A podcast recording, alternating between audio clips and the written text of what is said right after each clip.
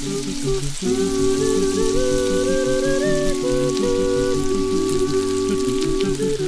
listening to the MC Vocal Fry podcast, your weekly dash of voice science, pedagogy, and pop culture.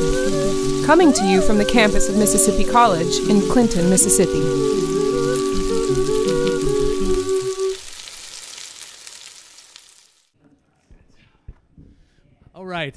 Thank you so much for sitting with us for a few Absolutely. minutes. Uh, we are here, Vocal Fam, Vocal Fry. Uh, we're here in the Berg, in the Hattiesburg, Yes, everybody will know what the Berg is. the University of Southern Mississippi, here at the Vocal Arts and Science Symposium, as it is called. Thank you to Kim Davis and her colleagues, Jonathan Yarrington, Taylor Hightower, for having all of us. Uh, it's always a fun weekend. I was down a couple years ago, did this, and and happy to be back. And and we are joined here on Vocal Fry by our friend and colleague Matt Edwards, who is the director of the musical theater program at Shenandoah Conservatory. He is also the director of the CCM Vocal Pedagogy Institute. I said that title right. Yes, correct. Uh, at also at Shenandoah, which he teaches. How long does it last over the summer? It's a nine day program. Nine days. Yep. And uh, Matt is here presenting. He gave. Uh, he basically talked all afternoon. I sort of, impressive. I want to say I'm very thankful for you sitting down with us tonight because I know how exhausting conferences are.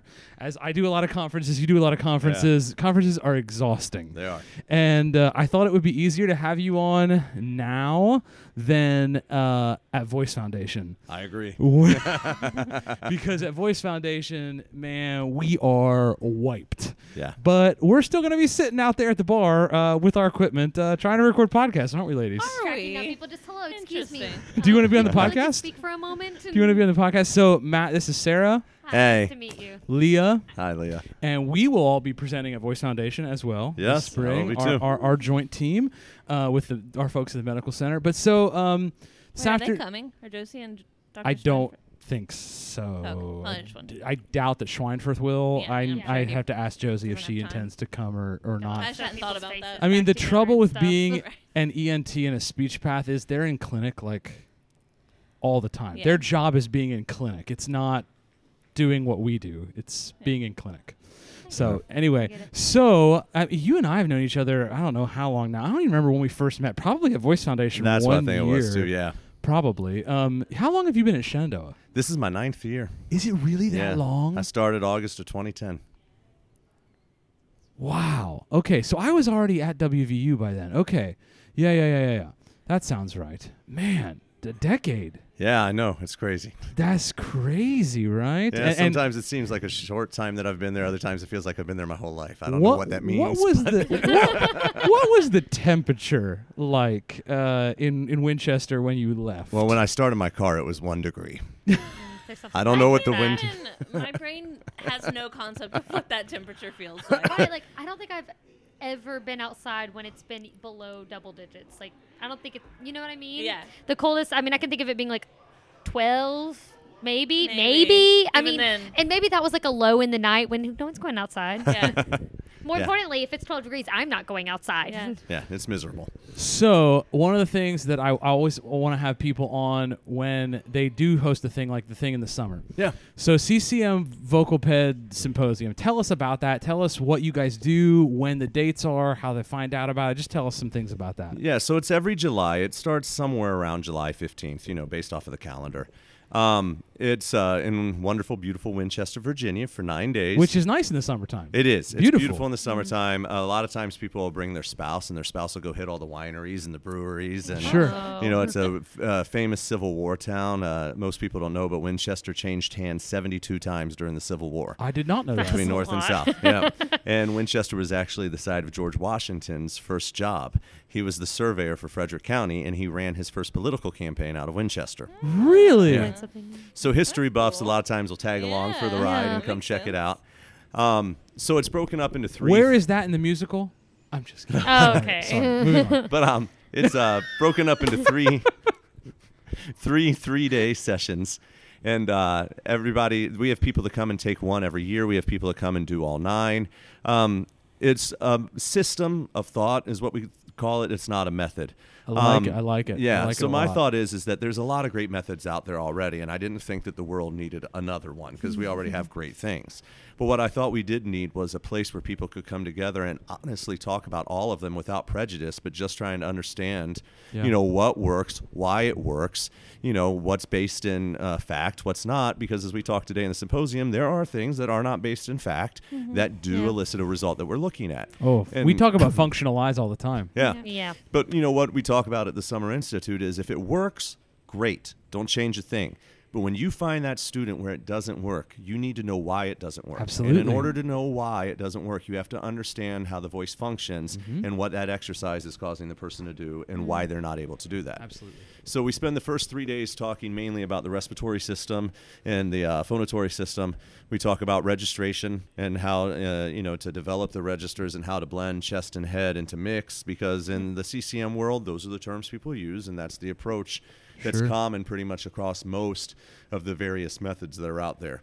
And um, I bring in speech language pathologists and to you know be there to answer vocal health questions and to make sure everybody feels comfortable with what you can do. There's still some people that think that singing rock is dangerous or singing music theater is dangerous, and so having two speech language pathologists there to kind of put people at ease, I think, you know, really makes a big difference. Sure. And they're fabulous. It's uh, Marci Rosenberg who works up at the University of Michigan Medical Center. She works with the MTs and the opera singers over at the University of Michigan School of Music, and uh, Dr. Wendy LeBorgne, who is the speech pathologist uh, down Yeah. in Cincinnati. She runs the Blaine Block Clinic, and uh, she works with a lot of the uh, musical theater and opera singers over at uh, the Cincinnati Conservatory of Music. And she happens to be a Shenandoah alum. She has her BFA. I didn't know that. Yeah, she has her BFA in musical theater from Shenandoah. I did not know that. yeah, so we're proud of her. We actually And have um, a friend who's looking at um, Shenandoah for the music therapy bra- program for grad school. oh yeah, Yeah. So he's got an audition coming up in a couple weeks, I think. Yeah. You know, I never told you this. Just to pause the the talk about the summer because I want to hear more about it. Yeah.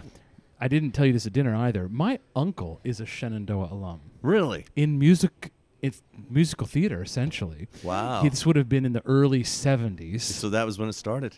Because it started 1971, I believe. that he would have been in one of the first classes ever. wow. Uh, he probably graduated in like '75 or something like that. Yeah. I have colleagues who taught there at that point. They would know him. And uh, yeah, and uh, that was Yeah. anyway. Long Well, we're the second oldest musical theater program in the United States.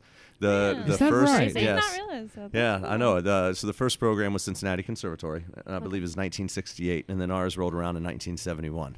And so I and that's didn't know what's that. that's what's great for our uh, students who leave is there's a huge. Some people call it the Shenandoah Mafia because so many of them run theaters or Yeah. they're Sure. casting directors or you know agents, and so but it's it's wonderful for our undergrads to step out into New York City and be surrounded by you know fellow alums when they get there. Yeah, So it's awesome. That's awesome. Um, sorry to go back to the summer Yeah. thing because I do want to hear more about the musical theater program. But I've had I don't know a few former students. Lee Usselton was one of my doctoral students at WVU. She came and did your guys' program one Mm-hmm. summer. Um, some other students I've had come and do it, and they just always rave about it. I mean, I, so I just just to give you positive feedback because I've never That's been able to to come hear. and do it Yeah. because I have no money.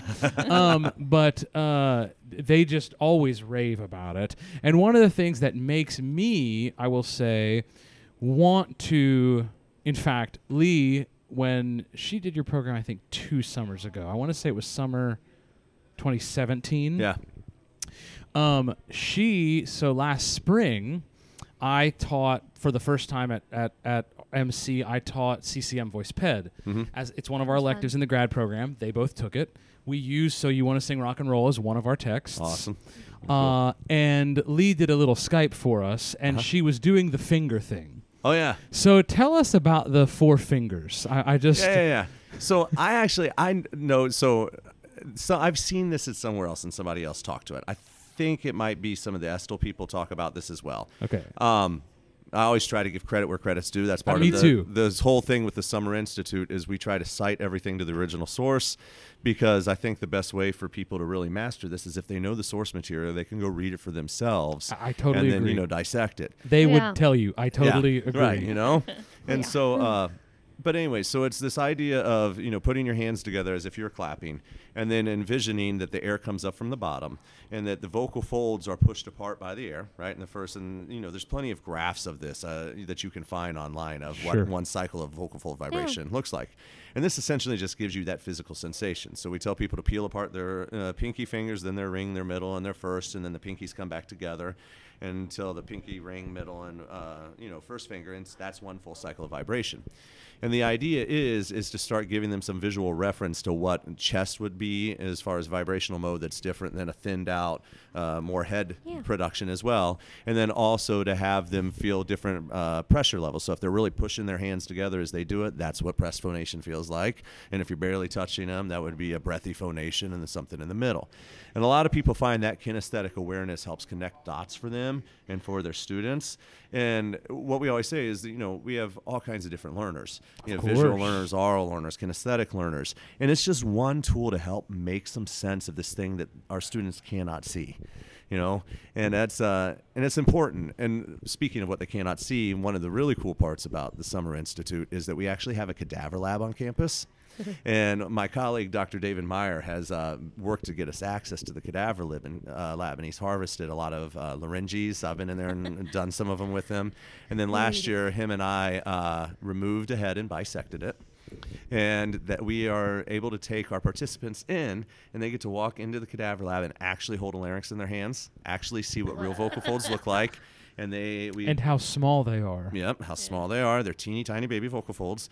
And then we have the bisected uh, head that allows everybody to see what the soft palate actually looks like, what the tongue actually looks like, and uh, what the I vocal know. tract is shaped like, what the back wall is. And uh, it gives them, a, you know, for many of them, a once in a lifetime opportunity to truly understand what they're doing. Yeah. The then- awareness that the vocal tract is immediately inside the mandible, not should- where you think it is. Yep. Farna, you should see if you can do that at MC. We have a cadaver Yes, lab. we have only a few c- years yes, old. and and I will confess the reason I don't is because I hate dead things. yeah, I mean, And- I, Well, I I did too. It is that. is Like, there's a piece partially. I will. like, it is a "Bleh." why I selfish decision that I have made me. in not doing it. So, That, yeah, anyways, my, so my colleague, Dr. Meyer, he's a hunter, so it doesn't bother him. Oh. Right. The first time I went in, I didn't eat meat for like four or five days. That's probably right? yeah. I but get I it. love steak way too much, so that ended pretty quick. man, we had some great barbecue We had tonight. great barbecue tonight. Wow, I wouldn't have great. eat, if you ever come to the cadaver lab, you'll never eat barbecue for probably a good year. I may never come to a cadaver lab ever. So because they these two will tell you of my love for meat. So uh, Yeah. That's true. I mean, we run a podcast accurate. powered by bacon. So I There you go. mean, uh, I, I- yeah, I get it. But we also, what's also Don't nice is want uh, most of dead the time stuff. they have a body that's opened up, and you can get inside the thoracic cavity, and you can actually feel the diaphragm. You can actually, That's awesome. a lot of times they'll have half of the rib cage removed, so you can actually hold, uh, you know, the front part of a rib cage. You can touch a lung, so that all of these abstract ideas that we see in a visual diagram actually Mm-hmm. become reality. And what most people realize is our system is much more delicate than we think. You know, you, there's so much talk about the diaphragm, but it's like the thickness of a latex glove yeah, Yeah. Sure. you know and once you realize that and how delicate the ribs are and how small those intercostal muscles are it, it changes a lot of people's perspectives about everything Sure. and what's really cool is this year is the first year that uh, dr meyer is going to actually be running a three-day anatomy intensive where they are going to get to work on the textbook side of it and they're also going to get to go in the cadaver lab and spend more time than we get to just on the regular I participants feel so like that that's they for a very special person. Yeah. The special It person is. is. not me. no now i will say That's before i awesome. dissected or cut anything it was probably a good three four visits you Yeah. know and then we Yeah. were doing Yeah. then we went in with a doctor to do a tmj dissection dissection so we could actually understand what causes people to have discomfort cool. with tmj and somebody said well who's going to saw through the jaw and no one else wanted to and i was like fine No, no. I wanna know- No, but no. my overwhelming curiosity to know what causes TMJ to help my students Yeah. was like, fine, if that's what it takes, we'll do that. That's and I, awesome. And, but You then once you actually see it, Yeah. yeah, you work up to it for sure. but um, again, I mean, life changing. I actually And know all- what causes that problem and how to help students. It's yeah, amazing. That is and very cool. Awesome. Certainly, you also have people. I mean, just judging on things you've posted and things I've read and experiences, you also have people there doing style, doing all you know. Do, Well, yeah. So I started to talk about the nine day structure. Um, so those first three days, what we end up covering is, like I said, how the respiratory system interacts uh, with the phonatory system because they really are coupled together. Sure. Uh, you know, that's the valve and whatnot. Um, we talk a little bit about exercise physiology principles Sure. and how those apply. And we also talk about uh, semi-occluded vocal tract exercises and how to keep the voice healthy as you are working on these athletic types of singing. Um, we also have an open mic night that ends uh, the first and second session, Awesome. which is always wonderful because we have participants from around the world. And so we get That's to hear all kinds of different musics from Oh, that is really cultures neat. many people have never been exposed to. Yeah. Um, on the second three days, we work with everything above the vocal folds. Now, we all know it all interacts and it's a complex system. But when people are first starting to try to dive into this, it's helpful to really kind of break it down and understand and then get complex with saying, well, technically the filter affects the source. We find that a lot of times if you jump in right there, you really lose them, right? So we try to have, yeah, in class, like we sat in his undergrad ped class last semester, and you know, I think you might have skipped the linear source filter theory and just jumped straight to nonlinear, and you just you broke them that day. no, no, but that no, no, no, no, no, no, Just no. a- just in my just a defense. Whoa, whoa, whoa, whoa, whoa, whoa, whoa, whoa, whoa. In my defense, in my restructuring, I just went through a massive restructuring of my pedagogy yeah. uh, basic one ped one course and i actually spend the first four five six classes now on introducing even though i don't necessarily refer to the psychoacoustics terms i'm training their ears to hear psychoacoustic Oh, yeah. Principles at first I know, And I like so it. I'm when just- we're coming back to that in that class and also remember if they take the second semester of undergrad they're getting all of that stuff in detail Oh, I know. It was just amusing. Yeah, yeah, that yeah. that day when it happens, and you just kind of see, and you're like, oh, just.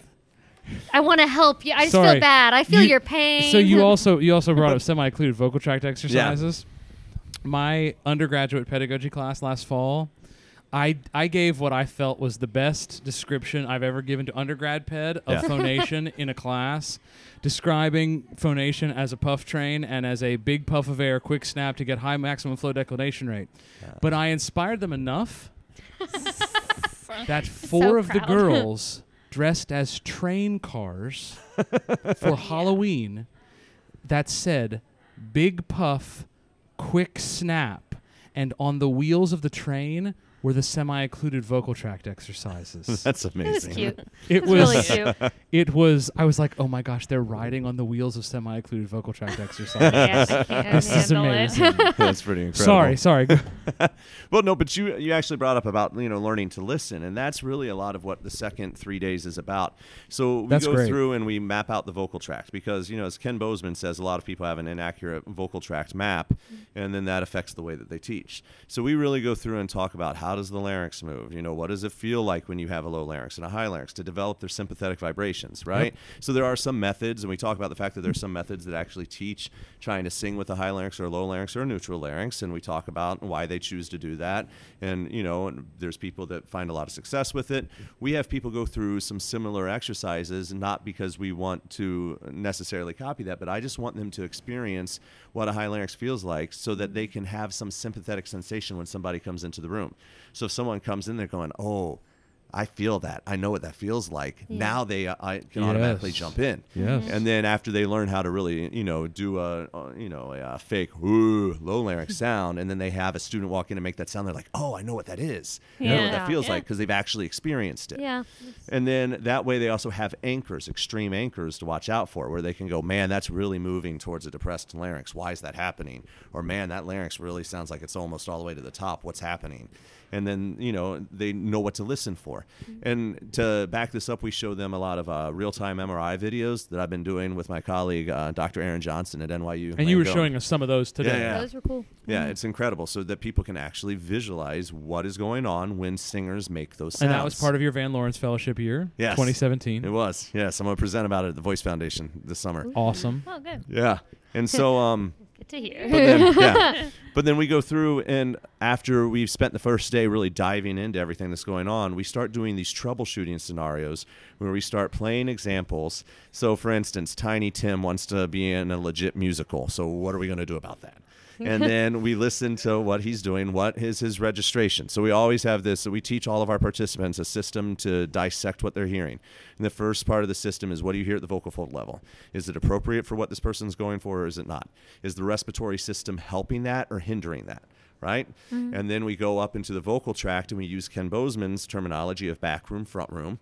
And we Okay. say, what do you hear in the back room? Because the back room is primarily responsible for timbre. So, do you hear anything in the back room, which would include the soft palate, any tongue retraction, any pharyngeal constriction? Is that getting in the way? Is it helping whatever sound their, their tonal goal is? And then what's happening in the front room? What's their jaw doing? What are their lips doing? What is their tongue doing? Are they forming the vowel correctly? Is that getting in the way or is it helping? And then we say, of all of those things, what is the one place you think is the smartest place to start? Why? What exercise would you do? And why? And then make sure that they know of any potential pitfalls that might come up from trying to go down that road and that they have some idea in their mind of what their first entry point is, which we always say the best place to start is indirect. If I can simply say to somebody, make your vowel brighter, that's the best place to begin. Sure. But if I say make your vowel brighter and the person goes from an ah to an ah, that didn't really fix the problem with the tongue retraction. Right. So now, what is a more tactile way that you could go Yeah. about trying to fix that? So then maybe we're going to have them stick out their tongue and go ah and try to get there. And if that doesn't work, what else are you going to do? Right. And then we talk that about that some people, there's in some speech language pathology books, they talk about holding on to the tongue uh, with gauze and then holding that position. We then talk about the fact that that's really aggressive and assertive. And if you don't feel comfortable about that, do not do it. But it is part of our laryngeal manipulation protocol. That is true. Yeah. I mean, not with gauze. No, we gave Yeah. them a glove, medical Yeah. glove. Yeah. Yeah, But but you- them holding their own tongue. It is Yeah. them Yeah. holding their own yeah, tongue. It's not yes. like we're Yeah, yeah. like, ha. Yeah. I hope this works.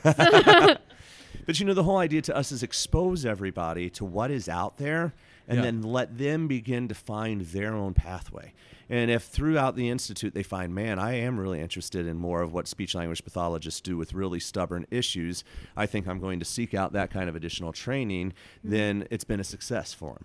Or if there's somebody who goes, wow, that makes me uncomfortable, but I really want to learn more how to think about, uh, for instance, Feldenkrais work and how Feldenkrais affects all of these things we've talked about in terms of vocal function, I am going to go take some of those courses and see how I can connect it.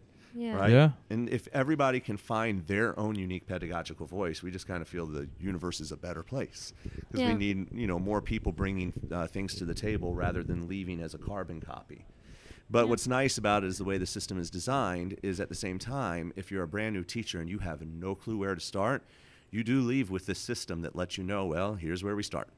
And then we give them a one year plan of uh, reading resources to go through. That's Just, great. that's you know, that's Yeah, that's terrific. awesome. and kind of say, you know, this is what you do on your first, you know, month back in the studio, which is primarily teach the way you have and listen a lot, and start then Yes. figuring things out. And then if something pops, start there, and then go back and read this thing, and then maybe try these exercises, and really give them a path. So it's a year long journey for them, and not just a nine day thing that Yeah, they go that's through. nice because that could be really daunting coming out of that and just being like, well, Yeah, like what do I do now? I know I just got a lot of information, but did I actually absorb any? uh, Like that would stress me out, you know. when you Yeah. feel like, oh, I should be remember- reading and still learning, but what? Because Yeah. there's so much. There is. Yeah. Well, and then one of the things we did, we started doing last year, which is really nice, is we made a private Facebook group for each of the sessions, and then we Oh, live streamed it into that Facebook group, so that when people went home, they could watch the recordings of those live Oh, streams, That's nice. so yeah. that Yeah. they had their own, you know, uh, video Secret of every Facebook lecture. groups. Yeah. Where Yeah. where have you heard about that? okay. Sorry, I, He's made us I, doing I, I do that for practicum. Good. They have to do all their practicum teaching in a in a secret Facebook group. nice. And and then we all go in as a graduate class and they watch themselves everybody they watch That's everybody awesome. teach Yeah. and then we talk about it That's cool. um, with volunteers from across campus True. And the Nice. funny thing was, you didn't warn us before you made the secret group. So one day I'm just like walking around, and like all of a sudden on my phone, I get this Facebook notification that I've been added to a Dr. secret Pruna's group, and I was funny. like, to a secret What is Facebook group. and I was like, okay. but that's a great idea Another voice Yeah. teaching. that's a forum. great idea Well, for them to have it as a reference Well, what we do too is at the end of every year we take a survey of the participants and we actually listen to the feedback. And so when they say things to us, we adapt. Yeah, I know, Oh, right? that's nice. but I mean, that's what we always tell them is give us your honest feedback because we will kind of change things along the way. I mean, it's it's for them, it's not for us. So you know, any way that we can make it a better experience where they learn more, they don't feel overwhelmed when they leave, Yeah. that they have a plan of action to go through, it's a win. You know, and then we try our best to keep up with the Facebook groups and answer questions. Wendy and Marci will jump on as they can, and my other colleagues. That's awesome. You know, and uh, some years are better than others. It gets busy sometimes Yeah, for sure. you know.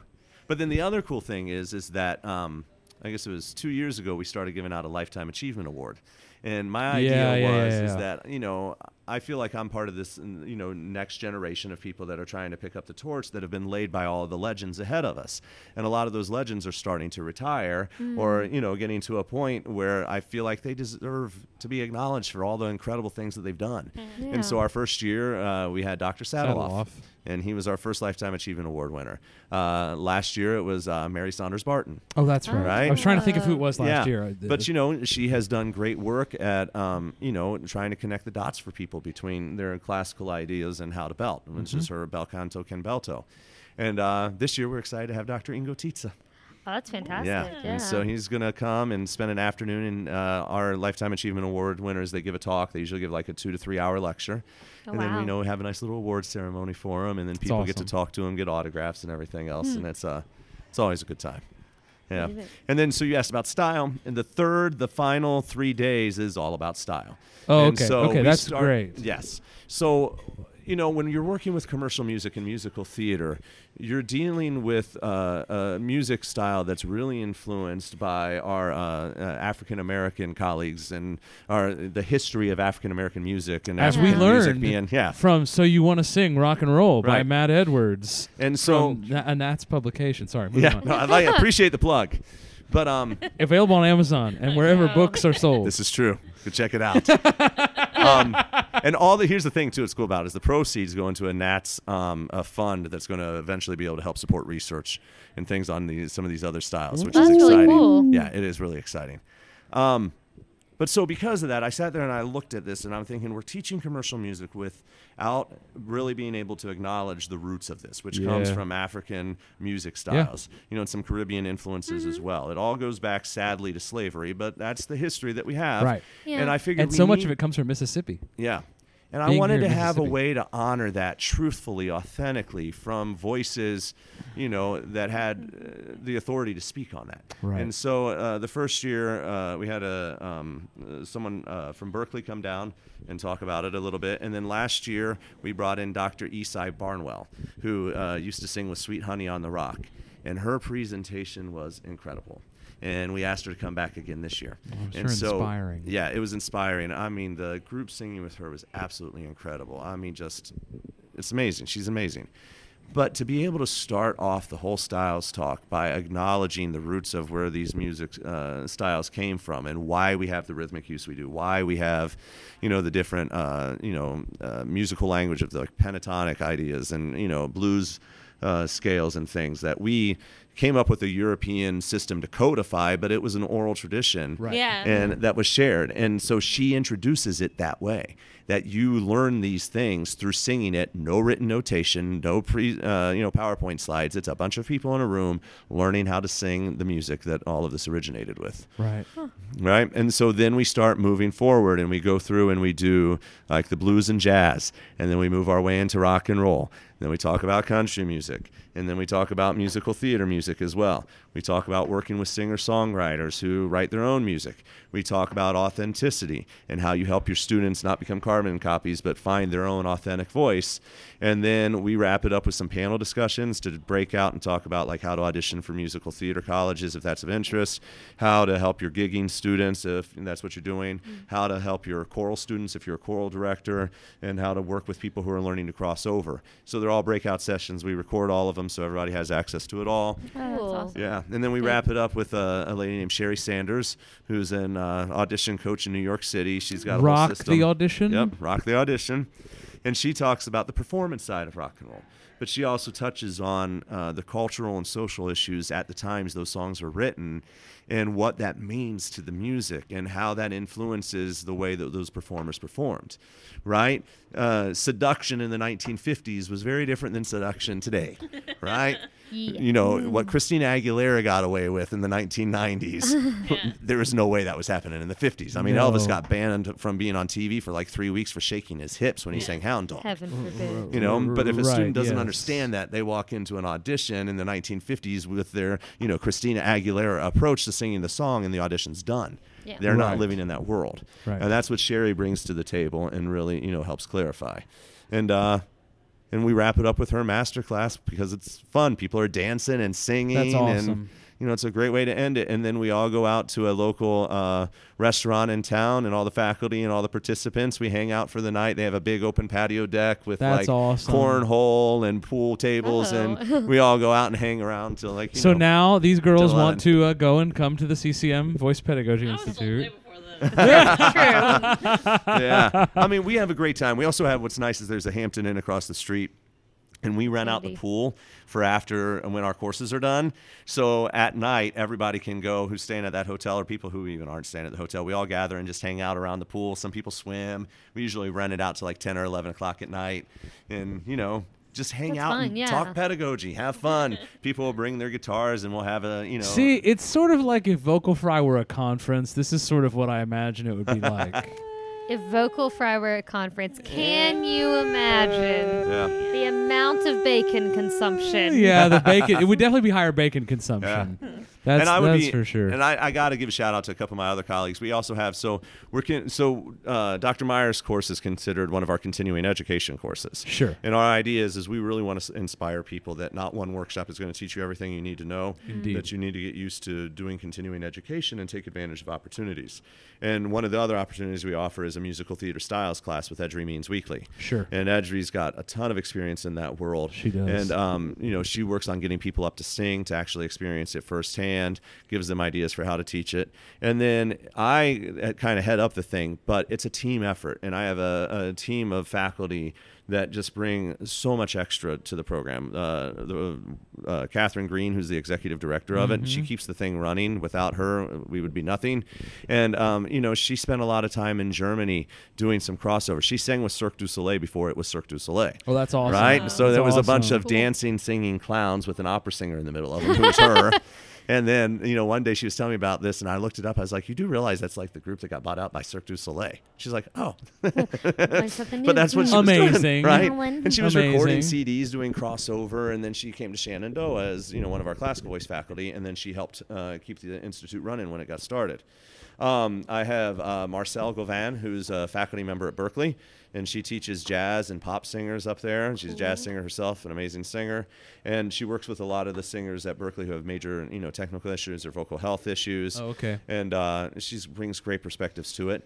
I have two people who specialize in the young voice. I have Tom Arduini and Ed Reisert. Both of them are music educators from upstate New York. They're heavily involved with NYSSMA.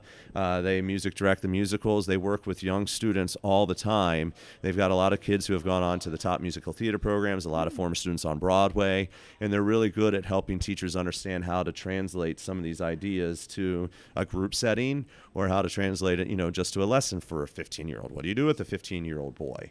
Because they aren't necessarily, you know, ready to jump in Yeah. the full way. You know, I'm glad you brought that point. Sort of. Oh, sorry. If you want to finish your list. Well, I was just going to tell you my other people. Yeah. So then I have uh, Jessica Baldwin, who runs the uh, it's the Contemporary Voice Resources. Okay. Uh, dot com. She's an awesome singer songwriter. Makes great music.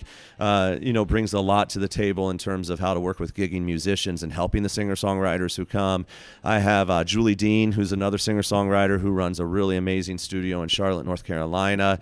She's you know a great performer, excellent teacher.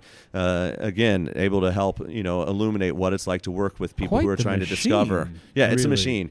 And then uh, I have my wife as well. My wife also Right, teaches voice. right, right. And you know, she also works with a lot of high school kids. She's an adjunct to Shenandoah, working on uh, the musical theater faculty there as well. She's had students go on and beyond Broadway and singer songwriters touring all over. And so, yeah, it's a whole machine. And the idea is, is that it allows everyone to come to the institute to find someone they relate to, who they can talk to, who they can say, "Hey, I don't know that I fully embrace that. How do you apply that idea?" And it's wonderful because then they all realize, hey, I can do this. Every participant can look at someone on that faculty and go, I'm like them. I can do that. Right? We have some of the faculty who are more reserved and they're quiet. We have some that are very extroverted, and mm. everyone can find, you know, That's the place they belong. Yeah. That's awesome. Well, if you ever need an acoustics faculty, I, I, I, I know where you could find one. We anyway, do. We need to. The problem is, is we're out of time. There's No, Yeah, no, things absolutely. I look at the Nine schedule. no, you're You packing. are. I mean, Oh. that's I just can't even imagine. Yeah, Yeah. you're really running Um, the gamut. Also, just what the program offers. When when you Yeah, started I talking about a mean, it- teenager, Yeah, yeah, one of the things that I will say, because you also have a blog, yeah. and I. Well, full confession, I don't read every one of your blog posts. No, no, a problem. No, no offense. I don't think many do. but there is one that you've done Yeah. that I really like pointing teachers of high school students to. yeah. And that is the one where you share videos of recent musical theater graduates who have won some of the bigger competitions to give voice teachers who are training some of these high school singers that are aspiring to these top-notch musical theater programs Yeah. to give them cr- you know some p- some idea of what the actual level did, did I show that to you guys? Think Michael and I were looking at it um, when it first came out. Um, I don't I don't maybe I didn't show it to our class I don't but think so. I, I I, I tell you because I remember when I was a young teacher, and th- now this is so I was doing my DMA at this point, so this would have been like 2006, 2007. Um, one of 'em- I had w- I had two when I was at New World. I only had two high schoolers. The rest of mine were in the college. Yeah.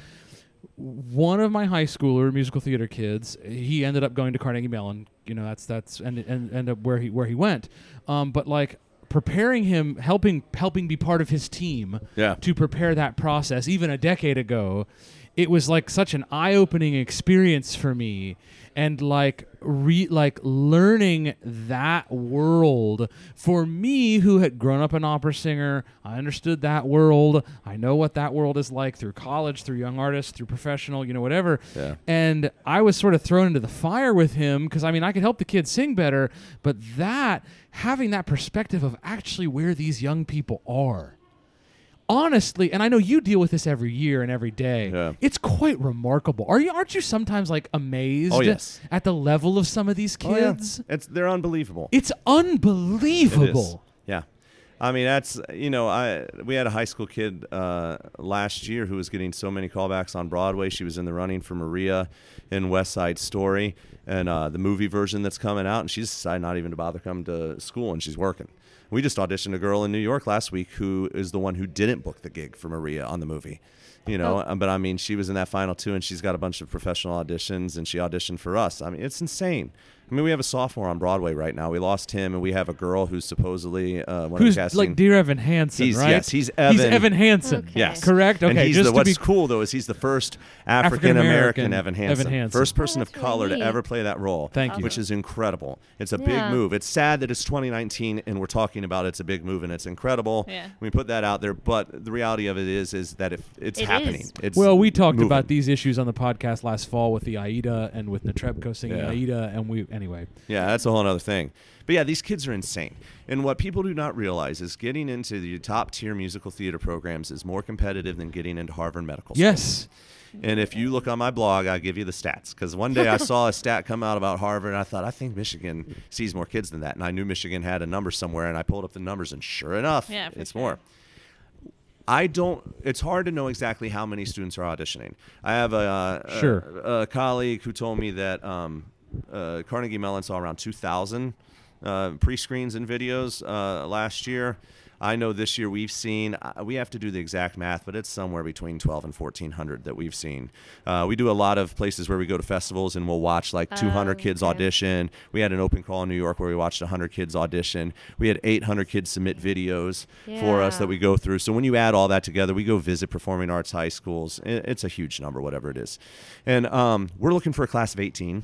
This is what I'm saying. Yeah. Yeah. This is Oh what I'm saying. I, I mean, you know, and what's the UMich class? It's got to be something around. It's that around number. 18 to 24. Yeah. Yeah. I mean, I think Abdiel when he was at Carnegie Mellon, it was something like Yep. right around that Yep. number. I think mean, Carnegie Mellon even goes as low as I 8 think to it, I think it was like 12. Yeah, they I- they I- keep it really small, and so I mean it's it's nuts. It's so competitive right now, and I put that video together because I don't know how many students realize how competitive it is, and how many voice teachers realize how competitive it is? let alone parents. No, Yeah. parents.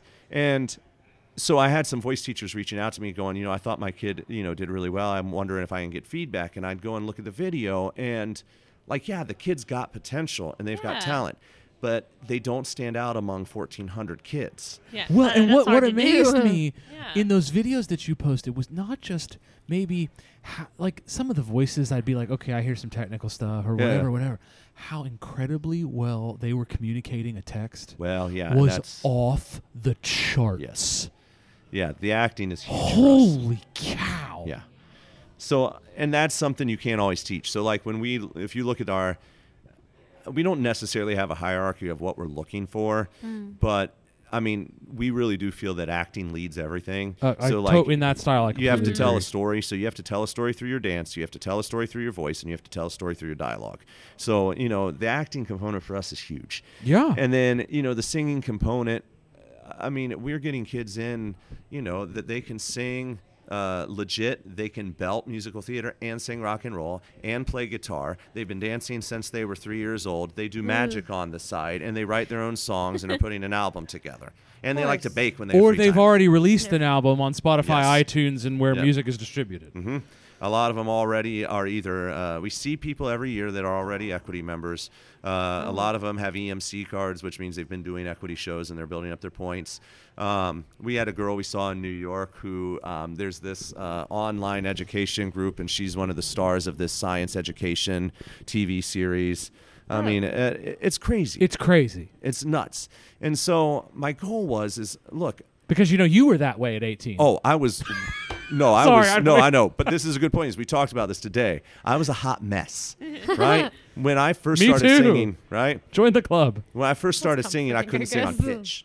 When I first learned how to sing on pitch, I could maybe sing a middle C. It was I'm- terrible. I'm, I'm saying. And so I look at these, you know, so it's hard for me as an educator because I'm sitting here saying no to kids that I know are exactly where I was when I was their age. Or way beyond that. Yeah, you know, and so and the problem is though is that we literally only have room for 18. We're a private school.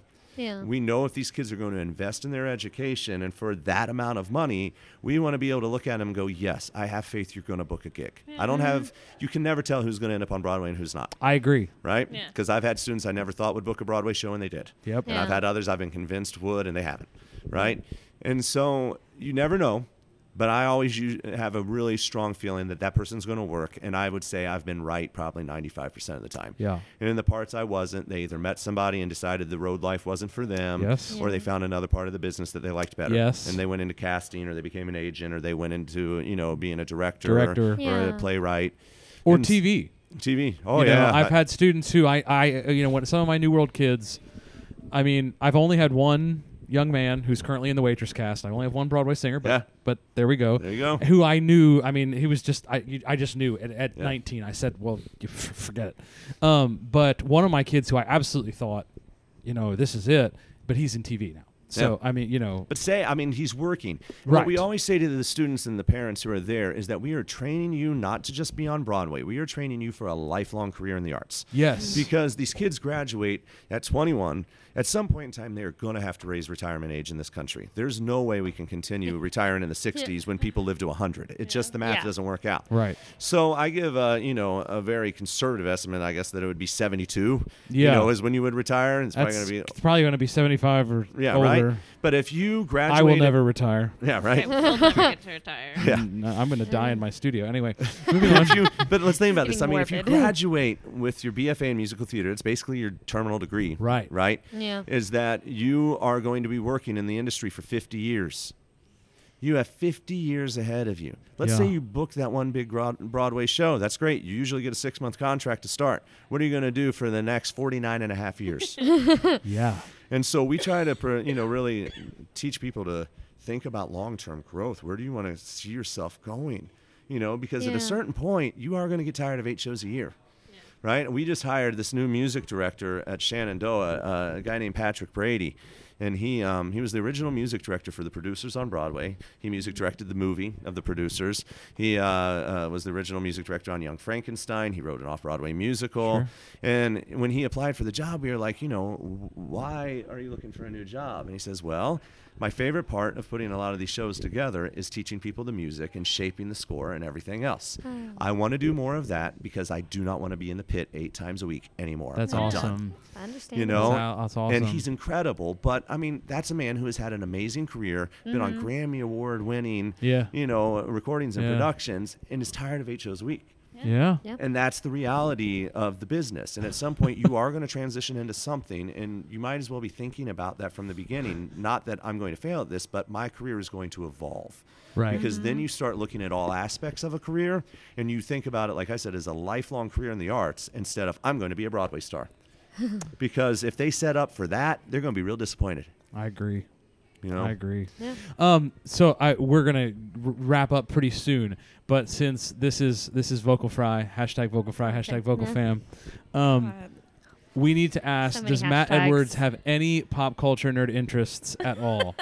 because we are officially your weekly dash of voice science, pedagogy, and pop nerd culture. Ah, true. But really, what we really are is a Star Wars or Marvel podcast Mhm. disguised as a singing podcast. But uh, you're forgetting Doctor Who too. And, and, and Doctor Who, excuse me. Yeah. And, and we're I'm open to offended you left anything. And then also I'm here. And, and, And Leah's here. Leah. And Leah's here looking skeptically at Sarah and I. Uh, Hmm. but but but it could be a book. It could be a, a TV sh- any TV show that you you happen to watch on your in your when you're trying to fall asleep or something, more like when I'm doing pedagogy research. or when Um, you're or when you're doing Oh, that. the show on Netflix with Jason Bateman, uh, Ozark. Ozark. Oh, Ozark. Oh. I've heard that. In love with it. yeah, yeah, Yes. yeah. We watched that. I love that. So I have kids. Very I- gritty. Yeah, it is. It's very good. Had to wait till the kid kids go to bed. So yeah, so I, uh, you know, uh, we watch kid songs right now. You know, the song that's like my earworm is one, two, three, four, five. Once I caught a fish alive, and five, six, seven, eight, nine, ten. Then I put it back again. What? Some cheesy kid song. I don't know, but my But two-year-old just My loves kids it. are older than yours, so uh, you've right. lost me. You've out. You've out. We you, haven't done you- that. You- But um, you know, there's nothing. Uh, we have a family tradition. We eat dinner together at the table every night, and then That's I play with the kids until they go to bed. and That's so uh, right now, my big things are Legos. Big into Legos with the love seven-year-old. That's awesome. Yeah, um, uh, the seven-year-old went through a Pokemon phase, so I Love never. Pokemon. Uh, right, so I learned to play it. I had never You done it. the game, like yeah, Pokemon with the Go? cards. No, like we Oh, legit well, do old right. school. Okay, I'm cards. impressed by that too. right? Still love that, t- but but like Sarah's impressed. You- Yeah. I'm You've earned impressed. cred with Sarah. So we got to work on the love Pokemon my Go. Pokemon. Um, let's see. Lately, he's been into Beyblades, so I've been learning all I've about heard Beyblades. of those. My right? cousin was super into that. This is Yeah. actually not the first time that children's activities have- have come up on the podcast because when Ian was on last summer, Yeah. Ian was like, "Well, we watch a lot of Daniel Tiger." Yes. And so Yep. we sang the Dan- he and I sang the Daniel Tiger songs, and Ken was sort of Ken Bozeman was sort of looking at us like, "What?" but we knew the songs. Yeah. Oh, he was Leah. Yeah. he was. Yeah. Your, there always has to be just A Leah, there someone, always just has a to be a Leah. skeptic. Has to be someone looking. No, on. so we understand that for Judging. Yeah, sure. for but I mean sure. that's seriously. I mean, like all my free time is with my wife and my kids. And Yeah, so, me too. Understandable. Having a great time, but uh, and, then- like me, probably most of the reading that you do is for work. yeah, between eight and eleven thirty at night. It, uh, I, I hello, hello. yeah, right. And then I bought my don't uh, stay I up bought my till kids a Nintendo 11:30. Switch. So we're big into Mario Uh-huh. Kart again. Oh, Loving Mario Kart, Ooh. Nintendo Switch. Yes. We have not. We still have a functional Xbox 360. Ooh. So my Austin has my the kids do Switch. play some Disney Infinity still. Ah. Oh my gosh, your kids Uh, were super into that a while yeah, back. but we don't. We haven't bought a Stitch, a Switch. Stitch. Lots Sorry. of Disney. Yeah. All the It's Disney. pretty incredible. I wasn't sure. I, and then when we uh, hooked it up, I have a you know a projector screen thing in the Yeah. basement Uh-huh. because we never can go out because we have kids. Yeah, And so my hel- wife and I hello. decided let's just build a movie theater in the basement instead. Yeah. Yep. But Why we not? put it up on there that it, the graphics are so clear. It's such an upgrade from the Wii. Because I kept trying to convince myself No, I don't the need to buy a Wiis Switch. My son's got a Wii. He's got a Wii. He'll be fine. And I realized, oh, I'm that dad. It's too cheap to buy my son a Switch.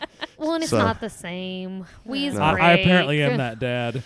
Well- who's too cheap to buy his kids a Switch. You're just Well, I smarter don't- than me. I just gave in to mm. peer I don't pressure know of if my your neighborhood. I kids think. Even like Care that much. I don't even think they're aware yet. yeah, they don't really. so like they're not until aware they're yet. asking, like they're Yeah. not. Yet. Well, that's why I say it's peer pressure. Don't- Like when every kid on the block had a Yeah, Nintendo just don't let Switch, them find except knew. mine. Yeah, you just hurry them past like the Yeah. I'm displays. just gonna let it let it keep going. Thank God for the Costco rewards card. Costco Visa cashback. if you don't hey, already have it it, is. three percent on travel, There- and you can buy your kid a Nintendo See, Switch we don't next if year. have Costco in Mississippi. would we we will soon. But if Costco would like to sponsor the Vocal Fry podcast, we I mean, we have to put it out there. Just you know. to have you Just know we're here. sponsor, Anyone. uh, the Vocal Fry podcast. Any anyway, uh, okay, good. We always wrap up. Sarah, what'd you have for breakfast? Oh, Breakfast was so. it was so ago. sad. I had a Slim Fast shake. Oh, that's Well, because we're staying with friends, and so I was walking out of the house. I was like, "They're not gonna have breakfast foods. I need to just grab something." And like, what was there? But a Slim Fast shake. And so that is my breakfast. That was my breakfast today.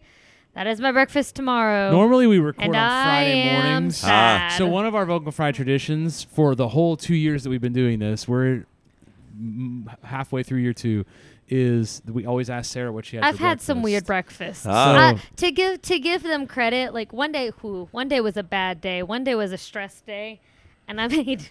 I'm almost ashamed to admit this again. Like, why do I keep bringing this up? I don't Choc- know. I made chocolate chip muffins, but apparently that wasn't enough because I uh I added some butterscotch chips in there, and then Covered on top of that, Nutella. no, I didn't cover it in Nutella. What you do is you do a spoonful of the batter, then you put a spoonful of Nutella, then you put more batter, and when you bake it, the Nutella turns into this like molten Nutella lava. That And sounds it's a- pretty incredible. It's amazing, but that was a sad day. It that was, the day I realized I just needed like It was a yeah. nap. anyway, uh, so then our other vocal fry tradition is we do takeaways. Does anybody Oh, have a take one wait. one thought leaving leaving today? You guys got to see. You guys got listen. It, Yeah, it this was a occurred to me. To, it, it occurred to me tonight that in in this sem- one semester, you will have seen Scott McCoy present, one of your Mhm. pedagogy textbook authors. Mhm. Matt Edwards present, one of your Mhm. authors. Ken Bozeman will be on campus later this semester. Nice. And you will hopefully, Ian. You don't know this yet, but you're going to Skype with us at some point this semester. Oh, Sorry, Ian. As much as you and I talk, I haven't officially asked you, and uh, I know you're What a listening. way to so find uh, I'm sorry. out. Anyway, uh, so but sweet. so but so you will have interacted with like four of your major authors That's crazy. in this one final semester that you're in school, which is, I mean, it's hey, pretty cool class. Yeah. When you mentioned you were coming down to this, and he was all like, "Oh, well, I mean, y'all don't have to come," and we're like looking, we're like, "No, um, we'll We should we'll be come. there." Like Yeah, should- this. So I Why mean, would we it's, not? It's, it's been a good semester. We're going to present at Voice Foundation. We're doing all this. Yeah, it's, it's, it's, great. it's, it's be Way to go out. Yeah, we're- we we're actually- so- Is it? so they're in their final semester, Yeah. and and their final sem- right now. The way it ended up working schedule wise was they've already had. ANAT and physio, and they've already had uh, rep, rep, and they've already had the CCM ped course, which we took. But this semester, Sarah's this is actually Sarah's third time taking, Taking my acoustics, acoustics. course, nice. but we're in been acoustics this good. semester. I'm And glad, uh, honestly. So it uh, it's uh, it's it's a good way to just wrap things up, and, and we both have interesting projects going on for capstones, and right now we're in the middle of Ooh. music. They're both in the musical, so uh, Where we have to drive back. We have to leave early tomorrow. Yeah, we don't get Yes. to. they don't get for to see your everything. master class. I know. I'm so tomorrow. They're upset, very but bummed. rehearsal. That I my- might video it. His wife would. My throw- wife, my wife needs him for rehearsal. I see. my wife might have needed me for rehearsal too, but Oops. well, I had to stand in for one of our s- tenors who backed out of the production Ah. after being cast and accepting and everything. So it Yeah, happens. you well, know. it's whatever. But That's what it happens. It Yeah. happens. but you sound I- great, like on the song. Well, so there's that. well, thanks. There's that. I didn't realize too. I didn't, we've talked about the institute, but I didn't even throw a web address. Oh out yes, there give for us, Oh, give us, give us, give us a website. Okay, so I'm gonna give you a couple websites. So the Please first give us a is- few websites. Yeah, so for the Summer Institute, it's ccminstitute.com, and on there you can see the full schedule. You can get the registration information. You can see some photos of I what can put do. these links also on the Yeah. social media. That'd be Although great. Smart, So you like can, on uh, Facebook and stuff. I'll- but you can also, you know, links. read all about our special guests as well. See Yeah. testimonials from uh, Yeah. other people to give you an idea of what their experience was. Yeah. I'm gonna- I'm gonna do Um, if you want to see my schedule and if I'm going to be anywhere near you, you can go to edwardsvoice.com. I have a calendar. I think I have eight more events uh, spring semester. wow. Um, the big that. That's one one is word. Edward's voice. Yeah, well, edwardsvoice.com. it's a website. And so uh, yeah, I contacted the guy who had MatthewEdwards.com, and he wanted fifteen thousand dollars. nope. And so when I emailed him later, the price had gone up to twenty, and I You're like- realized, well, this is never going down, What down, did he only up. do? He hijacked the website and is holding it for hostage But until like, somebody what will is pay. his website? But like, does he it's really a holder. think It that has no nothing one's- on it. If it, I remember right, I, there's there's there's one version. It's either Matter Matters, and I haven't checked it for a couple years because I gave up. But at one point in time, the price point was so ridiculous. But does he really think like anybody's gonna want it that? Well, he sent me a thing and said there's 24,000 Matt Edwards in the United States. There's lawyers, So doctors, there's a blah, chance. blah, So he Oh, just saw an okay. That's whatever it was. Yes. I should look into that actually. You should It was I've always interesting. said that, you know, I wouldn't think my name is that common, but anytime I've ever joined a social media account, I've never been able to get my first Right. choice of username. So and it may have been Matt. one I don't day. remember. Whatever it was, it was ridiculous. but um, so edwardsvoice.com, it's got the calendar. I'm going to be out in Portland, Oregon in March doing a four day workshop for Cascade NATS. And it's going to be my first time out on the uh, West Coast giving an extended that's fun. workshop. And the idea was they wanted to offer it for people on the West Coast who can't get out to Virginia in the middle of Yeah. the summer. Nice. Understandable. You know, and then I'm going to be at the New York um, Regional NATS conference uh, doing their master class for them. Okay. I'm going to be in Minnesota for Minnesota NATS. I'm going to be in New Finland uh, in two weeks, and Oh. I believe they're going to try to open some of that up to the public. I'm supposed to be at New York City NATS, I believe April maybe 28th, somewhere around there. And I know I'm missing another NATS that I'm hitting along the way. Oh my gosh, somewhere else. tired just Right. like listening to. but it's on there, so check that out. And then if you're interested in the vocal technique blog, it's um I think it's edwardsvoice.wordpress.com, whichever. Use rotate WordPress or Edwards Voice on that. and then if you're looking for the musical theater one, it's auditioningforcollege.com. And uh, you can sign up on there. If you just put your name and email address in the comment section and hit send, that's how you subscribe. And then you'll get a direct email anytime I post something on there. And of course, And- if you search you on your Shenandoah website, I'm sure we can find you. Yeah, you can find me on there. And then the thing to keep an eye out for is I've been working with a, a startup called voicelessons.com. Oh, I've Eh, seen. Yeah, they were at NATS last They summer. were at NATS. Yeah. He has built this incredible platform for online teaching. I know people are hesitant about online teaching, but it's happening. It's Whether we happening. want Yeah, it to or not. happening whether we board. want it or not. The it. thing is, is that he has done his research. He built a bot that went around the United States and it's found like 14,000 voice teacher websites. And he's found some fascinating things, like there are hardly any voice teachers in some of the states, right? So like Oh, North okay. Dakota has a really low amount of voice teachers. That and what sounds him and. I have been talking about is it's about accessibility to a voice education. Mm-hmm. If you're in an area where there is no one who can teach you anything about singing rock healthy, what are you mm-hmm. supposed to do? Just figure it out on your own? Yeah.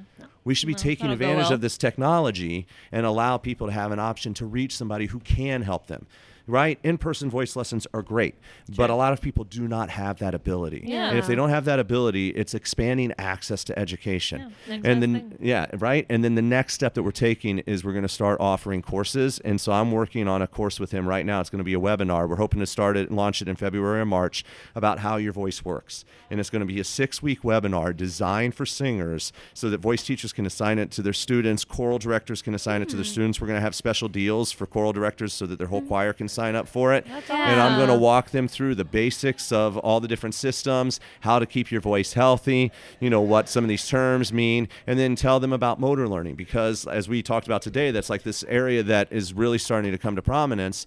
And I think that when you can teach kids that it's not a lack of talent, it's a lack of coordination, that a lot of the mental health problems that, you know, end up being developed around singing go away. When you can look at a kid and go, it's not that Susie is more talented than you, it's that Susie has spent more time coordinating her mm-hmm. intrinsic laryngeal muscles.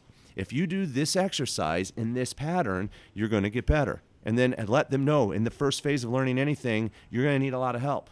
But Yeah. after a while, you're going to start to get it. And after you get it, you're still going to need a little bit of help, but eventually it's going to become automatic. And then you won't have to think about it anymore. And then you can do all the things you want to do on stage. So instead of letting them freak out, to be able to say, look, if you can just spend the time on here in eight weeks, you are going to see differences because that's about the time that our motor system really starts to, you know, integrate some of that and move towards the motor learning phase instead of just that cognitive phase. And so my hope is again, it's about expanding education, making it accessible. It's going to be cheap. It's going to be, I think, in, uh, probably no more than 19.99 for the six-week course. Oh, wow. And it's going to be the idea is is to let people start to have some idea about fact-based approaches to teaching, get them to understand their voice, demystify it, and help them feel better about themselves, sing better, and help you pro- prevent injuries. Hopefully, Mm-hmm. and you know. A world with more people singing is a happier mm. place, and Yeah. so I think any way we can disseminate information and make that happen is it's awesome. Matt Edwards, you are a gem, man. you are a gem. Thank you so much for sitting down with us. Hey, I mean, thank you for having I, me. conferences are exhausting, like we said at the beginning. But th- seriously, th- this was this was awesome. Yeah, this thank was. you. Yeah. We will be sharing this all over social media, so I'll have Yep. this edited up tonight. Um, Wow. So just just put it out there to, to your people and the masses. We will. And this was, I hope, a thrill for you guys. Yeah, this has been great. here. I know. Um, Yeah. This is a crazy this is the first. Been looking forward to This this is one of the. This is the first guest episode that I've been able to do with that, any of them for a Oh, while. That's Nice. true. That's true. We Uh, had to just because like when I was at summer. NATS, it was just me. Do you know? I did I did four episodes at NATS National. I did Scott and I did John Yeah. Nix and I did Michelle, Mark Wartavo, and Shannon. yeah. And uh, and so and then when I was in in, in Los Angeles, I, I did Ian and Ken and Chadley. Nice. And I did Kelly and Dan Ehas because they were doing singing voice Oh, yeah. Science. Um, and so like you know, but but the students weren't at any of those. Yeah. Nope. And so this is this has been great, you know, being local that we could we could actually have them sit in on a guest ep- cool. on a guest episode. And great work this morning too. Oh was come fun. on, man! No, we'll we'll, we'll see You what know. happens tomorrow. I mean, Yeah, you know, but uh, li- my big thing is I, I will, I, and I just want to give him credit where it's due. I mean, like once you go down Ian's rabbit hole, yeah, you can't unhear the stuff. yeah. And I've been working with acoustics now for 15 years. I mean, I was in Don's house in Groningen. What was that? 2006. The thing that Ian has clarified me is what every part of the of, of the pressure wave sounds like, Mm-hmm. and and it has allowed me to communicate to them so much clearer and you know and as as ken did when i first came across ken he, he allowed me to communicate clear and whatever but uh I, I, I yeah we're we're fully we're fully in it right now We're Yeah. yeah. we're we're, we're there in Rabbit it. hole, They're in ferret it. hole, whatever you wanna Yeah, call it. So, a- a- but anyway, so it's it's it's all good stuff. All right, thank you so much, man. You're very welcome. Vocal Fry, we are out. We'll talk to you guys later. Bye.